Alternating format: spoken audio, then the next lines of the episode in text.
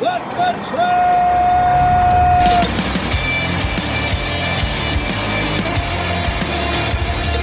You are listening to What the Truck. Y'all seen the Super Mario Brother movie yet? My kids have brought me out to it twice. They are six and eight years old. Had to take them yesterday, and it was it was a big moment it, for uh, my eight year old. They brought one of their other friends from second grade, so first time they brought a friend to the movies, and we're sitting there. They're all anticipated. There's all the previews. You know, they're cheering. They're it was like the theater was empty. It was just us, by the way, and they're like rah rah rahing for um, uh, Rise of the Beast and the Transformers and all these other trailers. And then the Barbie trailer comes up, and I don't know. I'm a little proud of them. They stood up and they booed this movie, and I don't blame them.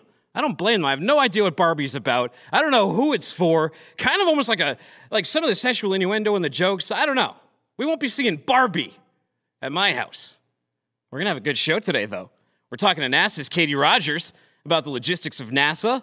Learn all about how the agency's supply chain works, both on Earth and up in orbit. We got Lucas Systems, Ken Ramoutar. He's going to talk about how both a change in culture and tech like robots, AR, and VR are reshaping warehouses. Fleetworthy Solutions, Mike Precia, he explains the art of compliance and the importance of a single source of truth. Plus, we got cargo theft in Mexico, semi trucks for cyclists, luxury cabs, Timberlands on flatbeds, and much more. So, let's tip the band and we'll get to it. Your customers and investors want to know that your company is serious about sustainability. Show them the depth of your commitment when you rely on AIT Worldwide Logistics for your freight forwarding needs. From Scope 3 carbon footprint reporting to calculating emissions at the transaction level, partnering with AIT sends a clear message to stakeholders. You mean business when it comes to sustainability.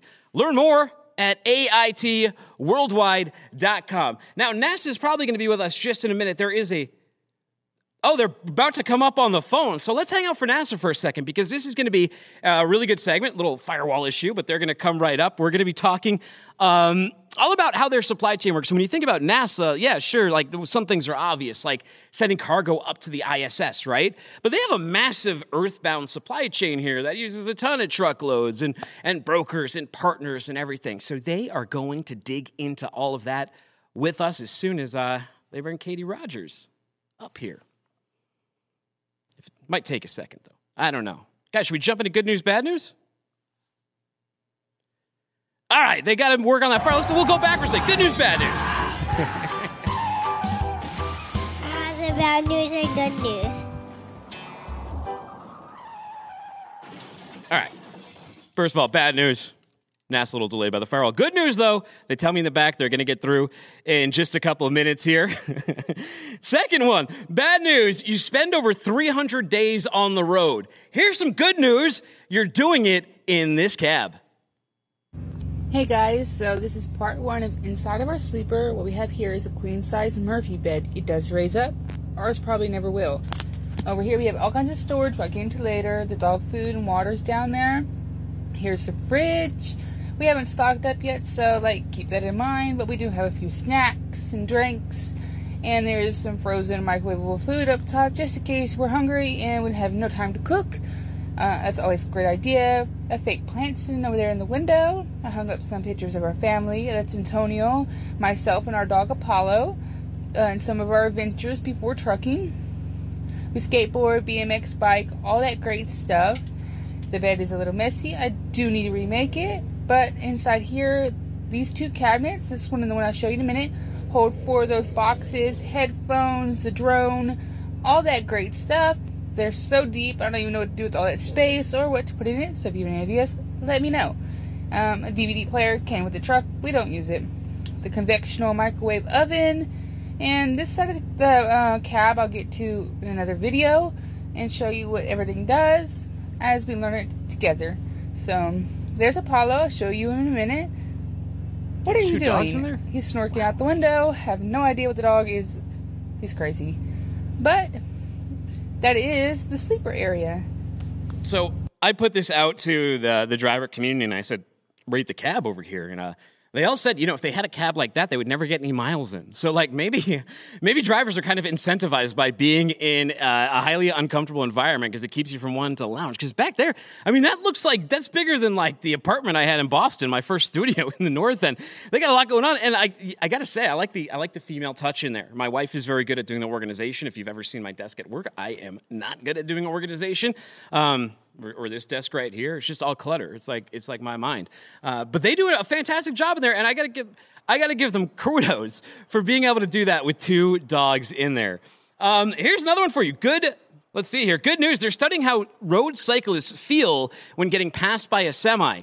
Bad news. You're the cyclist. Take a look at this video right here. This uh, cyclist here too. They look. The anxiety is pretty high. This is um, this is from Katja Kirchner. They say last weekend we collected data on how 23 experienced road cyclists feel when being passed by a truck. We tested 50 and 80 kilometers per hour and uh, one one mile, 1.5 mile, and two mile clearance, or oh sorry, two meter clearance with a uh, standard and extra long truck. Many thanks to all the volunteers in the team. Would you guys volunteer for this? And if so, would you rather be the truck driver? Or would you rather be the bike rider? Because like both, I think my anxiety level would be up there. One, you're afraid you're going to get hit if you're the bike rider. But if I was driving that truck too, I don't know. Anyone know what those gloves are too that that driver has? I'm not overly familiar. What else we got here? Good news, you're making time on your load on Mexico. Great, great time. Here's the bad news the cartel has set up a roadblock. Take a look at how they're taking trucks over in Mexico.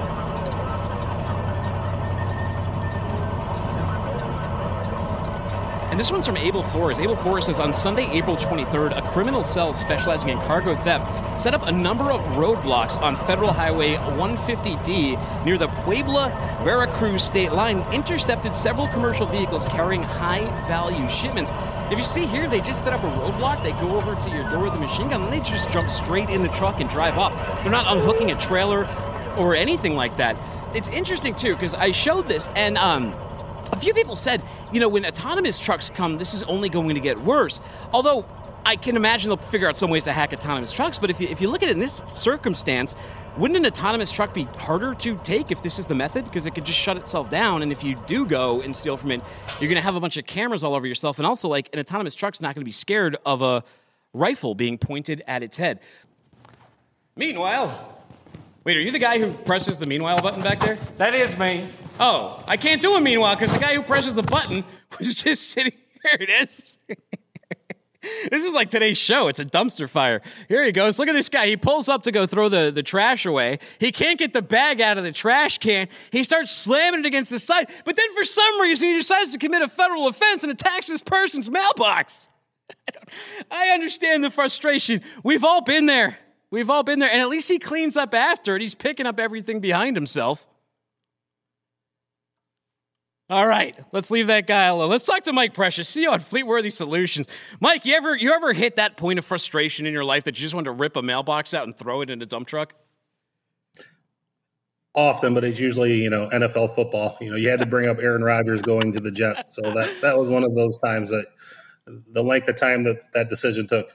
I was going to ask you about that because you're a Wisconsin guy. What do you think about AR8 now?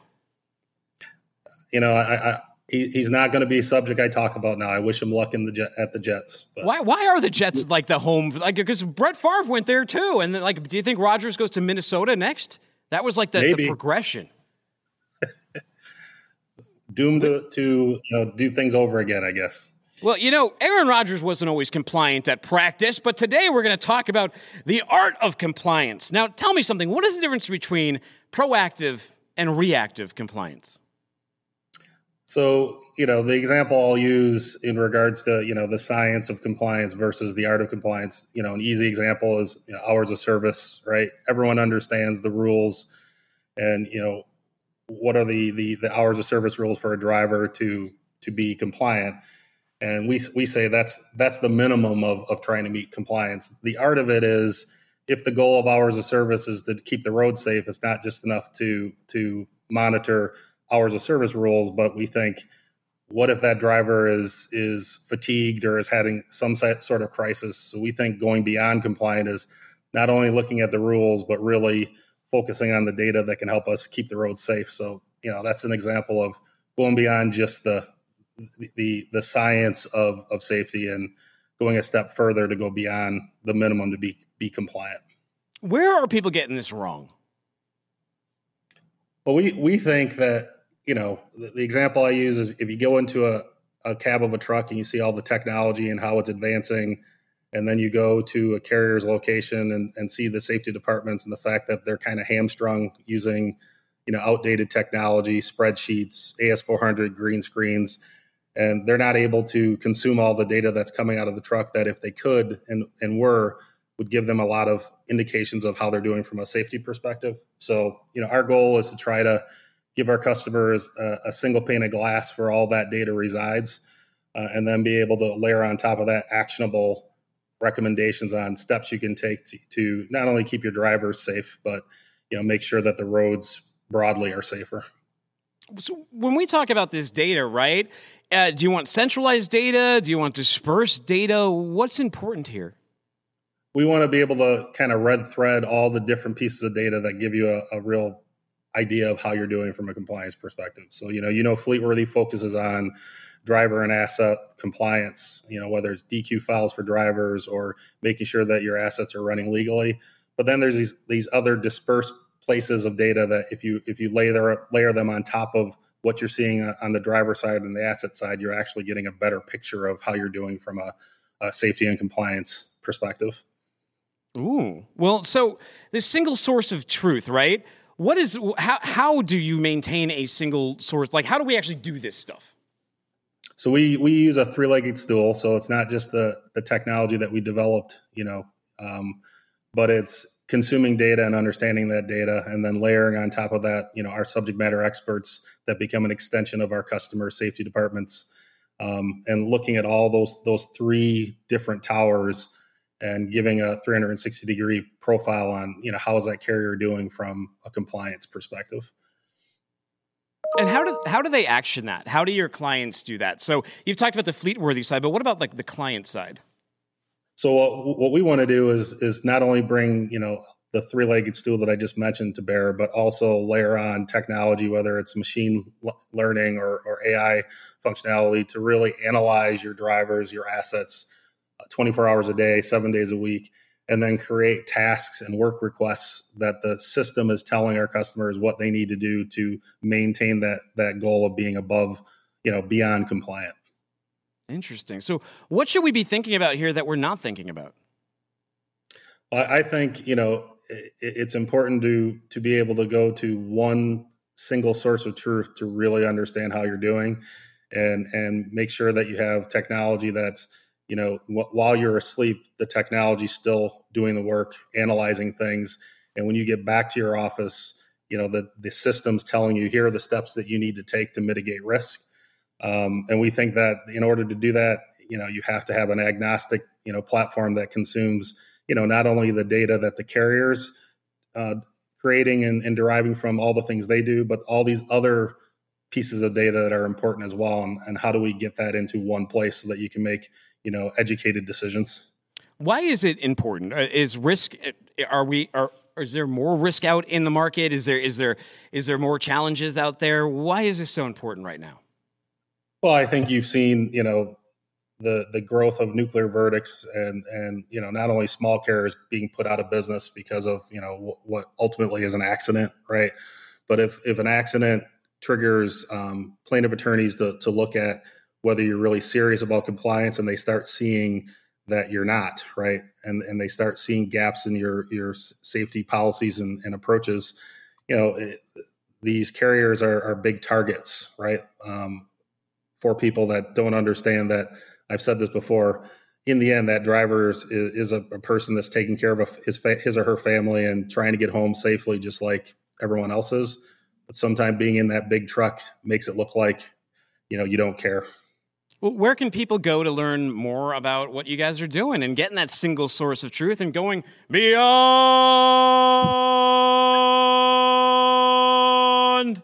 compliant? Compliant. I, I would I would invite people to come to our website at www.fleetworthy.com.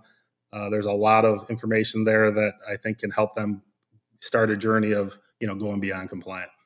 All right, and uh, you know I'll, I'll help you boo Aaron Rodgers next season. How about that? You too. Go Badgers! Thanks for coming by today. Have a great weekend. Have a good one. Take care. All right, let's see what's going on elsewhere. First day being back in New York, and it's I am Tim on the back of a truck. Who's footing the bill on that one right there, huh? You guys like a nice Timberland? Got Ken Ramoutar. Ramoutar next. He's a CMO over at Lucas Systems. Hello, Ken. Where are you coming into us from?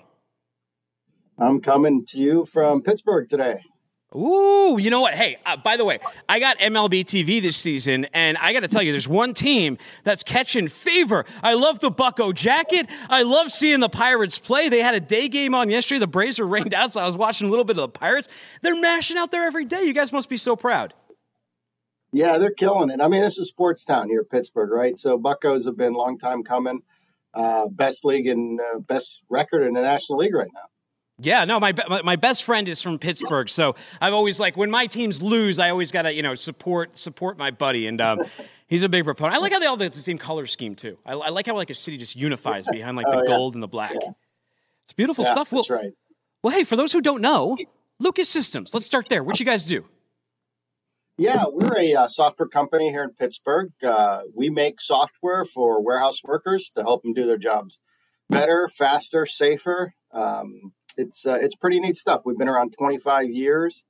Uh, lots of probably, most people don't know what goes on in warehouses, but you know, lots and lots of workers over thousands of workers use our software every day to uh, to do work that you know when you order stuff on Amazon and things like that. Somebody's got to fulfill those orders. So a lot of them use Lucas software. Interesting. So when you when when you're looking at your data and everything, and you're you're looking at the market out there, what are some of the trends and differences that you're seeing in the labor force during uh, this reexamination? You know, culture's changing, strategies changing, tech's getting involved. What are you seeing there? Well, yeah, there- it's a, it's you know, it's no secret, right? I mean, labor is a big problem, right? Um, both on the warehouse as well as the trucking side, right? And it's it's gotten to be so critical that you know it's actually you know preventing some businesses from actually achieving their goals because they just can't find enough labor or keep enough labor. But what the big thing that's going on, and the big thing Lucas is looking at, given the fact that we're a company that really focuses a lot on the worker, is really what's happening to the workforce. Uh, and there's a couple of big things happening to the workforce, uh, and it's not just a COVID thing. Um, first of all, there's a whole lot of baby boomer, you know, level folks retiring, getting out of the workforce. So what's happening is, you know, you're seeing this replacement, you know, with a lot of Gen Z workforce, which is, you know, the younger population. And so two things. One is there's a lot less Gen Z folks than there are baby boomers. So that that causes a problem. You're not going to be able to replace all the baby boomers with the Gen Z folks. And the second is these folks think and act and expect way different things in the workplace. So that means a lot for the uh, folks who run operations in terms of, hey, you got to prepare. Gen Z folks want different things.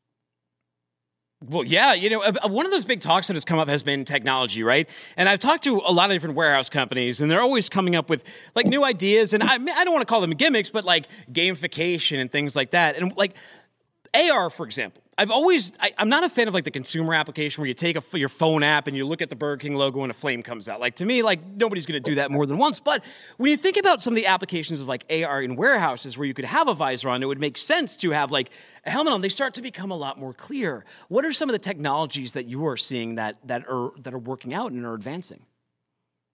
Yeah, so that it's a good question because you know that first of all, that Gen Z population, they're they're all about tech, right? They Yeah. grew up with tech.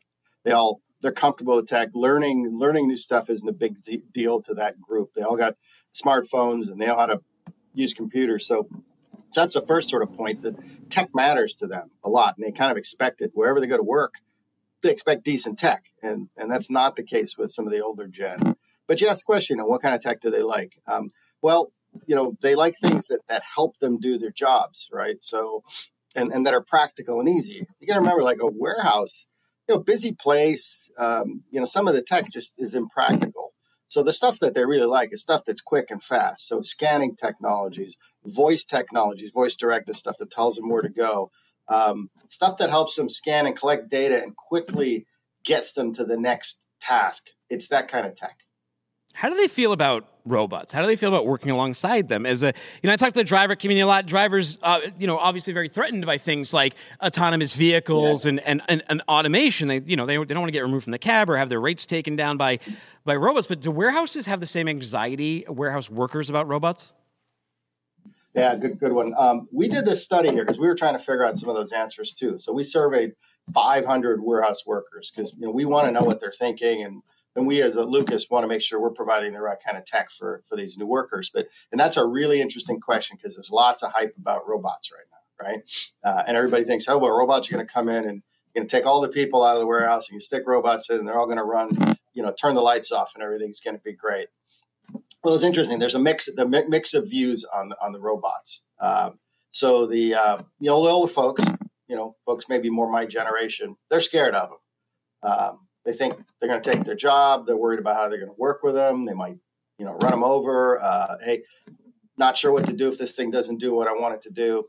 But the younger generation, much more accepting to it, and they're like, the answers we get are, if this robot's going to do some of the work that's ugly and work that I don't want to do, pick up heavy things, move them, take them a long way, they're all in. Before we move outside of, of the warehouse, any other, because you mentioned this study, anything else you learned from the labor inside the warehouse, especially insofar as tech goes?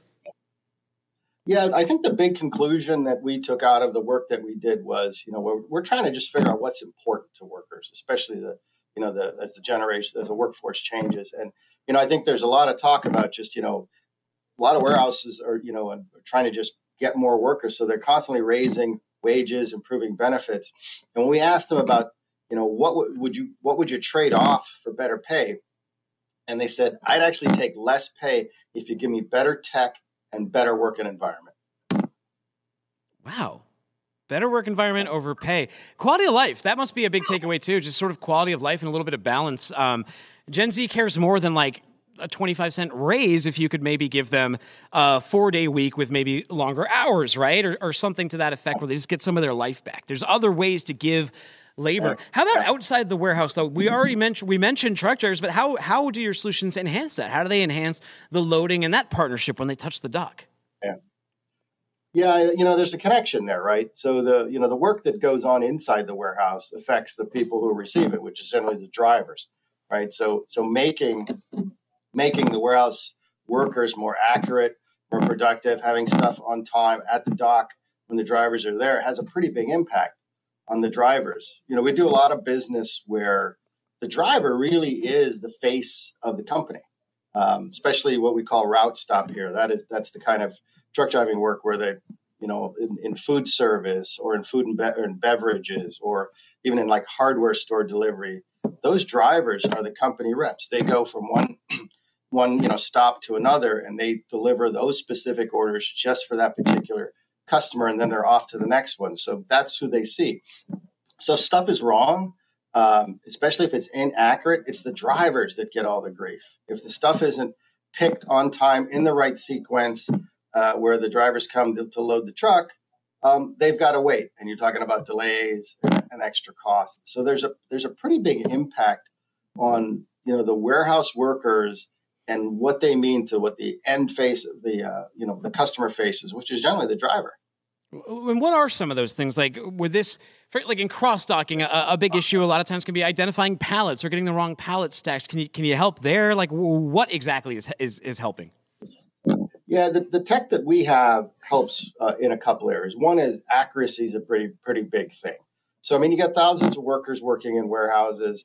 They, they, they have to pick you know thousands of orders every day they're gonna, you know, you're gonna make mistakes, right? Things look alike and they're doing it fast. So the tech that we have is run by a system called Jennifer. Jennifer is like Alexa. Alexa, Jennifer tells you what to do, where to go, tells you if you're doing it wrong. So what it does is it really assists the workers in making sure they're they're really trying to do their jobs at kind of a furious rate, and it, and it gives them a way to do it with less stress and making sure that that things are accurate. So accuracy is a big deal. You pick the wrong stuff, it ends up going out to the customer. The drivers are the ones that get grief. And then you got this whole problem of, well, I got to return it or I've got to fix that. And so there's this whole back end cost. So accuracy, I think, is probably the number one impact point that, that, that Lucas has, you know, with workers. I think the second one is really just about throughput and the time it takes to do things. You know, we have a system that helps workers with how much travel they do in the warehouse. You know, a typical worker can walk, you know, eight to 10 miles a day to do their job inside a warehouse. And with Lucas software, we can optimize how they maneuver in the warehouse to still get the same amount of work done and cut that travel down in half. So that not only impacts the worker, but that impacts how quickly they can get things done and how quickly they can get things done and set up and stage impacts the drivers. Ken, I'm, I'm a little I'm a little thick up here. So you say all this stuff and it resonates with me. But you know what really helps me learn is, is like a specific example. Do you have a use case or somehow you, you've helped a customer? Yeah, let me um, let me think of a customer here for you. Um, one of our customers, uh, you may you may see their trucks around called Orgill, and probably people see them and say, "What do those guys do?" Well, these guys are one of the biggest hardware suppliers in the country. Right? And they have beautiful trucks, beautiful white trucks, they say Orgill on them. But these guys supply, uh, they've been a Lucas customer for many, many years. They supply, you know, the, some 12,000 hardware stores, you know, across the country. And, and if you don't know a lot about that business, I mean, your hardware store guy comes, you know, probably once a week and he brings the things in a, to a hard, small hardware store and they don't have a lot of space to put stuff to keep a lot of inventory. So they kind of order what gets sold and then they, they restock that. So if that's not right, if, if you miss something, uh, you know, what it means for, like, you know, a small hardware store is they may lose sales because the warehouse worker didn't get something right. And then the driver delivered it. And now the, the mom and pop hardware store suffers from that simple thing of making error. Hey, I ordered 12 hammers, you brought me eight. Mm that can cause a lot of challenges because in your brain you start getting returns, you start getting rejects, people start looking at your accuracy, they start questioning you as a partner. Like, are you even listening to the orders? And then the thing too that what happens is when you get these orders that are different sizes too, it starts it starts getting your billing audited too because they wonder, wait, how many hammers did you sell me? yeah, it causes great pains. Returns is a big big problem, so you you can't you can't fix it on the return side. You got to fix it on the on the on the delivery side. You got to pick accurate orders. And you know the amount of volume that's you know that, that distributors are, are seeing, and a lot of it's going up. Ecom is driving a lot of volume. It's it, it's making it's making the job of being accurate even harder and harder for the workers. So the real challenge is, you know, you can be very slow and pick everything and make it accurate. The real challenge is how do you run a high speed operation and be correct all the time? Get those numbers up to like 99.9% that is what the expectation these days are consumers and end businesses. Hmm. Uh, you mentioned returns there, and it got me curious. Uh, does this play a role in reverse logistics too? Because as you know, returns of the freight nobody wants, but the, the like I just did like at Manifest, like I did a, a session, a panel on the escalation of returns, and it's just massive to see the growth yeah. that has happened year over year. We're talking billions, man. Yeah, well, I mean, there's returns returns for kind of two reasons, right? Yeah. There's there's sort of promoted returns and there's returns for mistakes. You know, we help a lot with the returns from mistake standpoint. Nobody wants a return because you made a mistake. It's not just a cost. It's it's you know, like you said, you lose credibility. Um, you know, there, there's a there's a there's a customer impact in terms of hey, is this supplier really know what they're doing? And then there's the kind that that are almost promoted. I mean, if you look these days, you know, at Amazon Try and Buy, they're encouraging you to buy multiple things, particularly in things like apparel, and then figure out what you don't want and return it. So that's a whole different problem. That's where you create basically a returns process, and you've got to figure out on the back end how you're going to do that efficiently. Lucas helps a lot on the front end where there's a return because you have made a mistake. And you got to eliminate mistakes. Now, you mentioned something called a feature called Jennifer earlier, and now that also got me curious. I mentally noted that. Is that like Jarvis? Is that like an AI that helps you? What is Jennifer? And how did also how did Jennifer yeah. get its name? Yeah, Jennifer. Uh, probably the best uh, way to explain Jennifer that people understand is Jennifer is like Alexa and Siri, but Lucas invented this 25 years ago, back when there wasn't uh, Alexa and Siri and, and voice type technologies, especially ones that would work in the industrial environment. I mean, a warehouse is a noisy place. You can't just, um, you know, it takes very specialized speech recognition technology to work in a warehouse. But what we realized a long time ago was that speech recognition voice interface is a really good interface for people who have to work with both hands and in busy environments where you want your eyes on the work, the forklifts driving all over the place, and We don't get run over. And you need to see what you're doing. You can't be looking down at paper, then looking at what you're doing, then looking up to see if you're going to get run over. So that's the first thing is we realized that voice was a really good interface and could really help workers in those environments. And so we, Lucas started, you know, building this voice technology well before it became very consumerized these days with with Apple and Amazon. Um, in terms of Jennifer, this Jennifer, you know, Jennifer came from. Well, first of all, we recognize a couple of things. One is it's interesting that people people like female voices better than male voices when it comes to, to speech recognition. That's just for whatever reason that's a preference, and you've kind of seen that play out even with Alexa and Siri, right? Uh, the name Jennifer, I think it was just one where you know we kicked it around internally, and folks said we like that name. It's easy to say. People seem to like the name, and that's how it came about.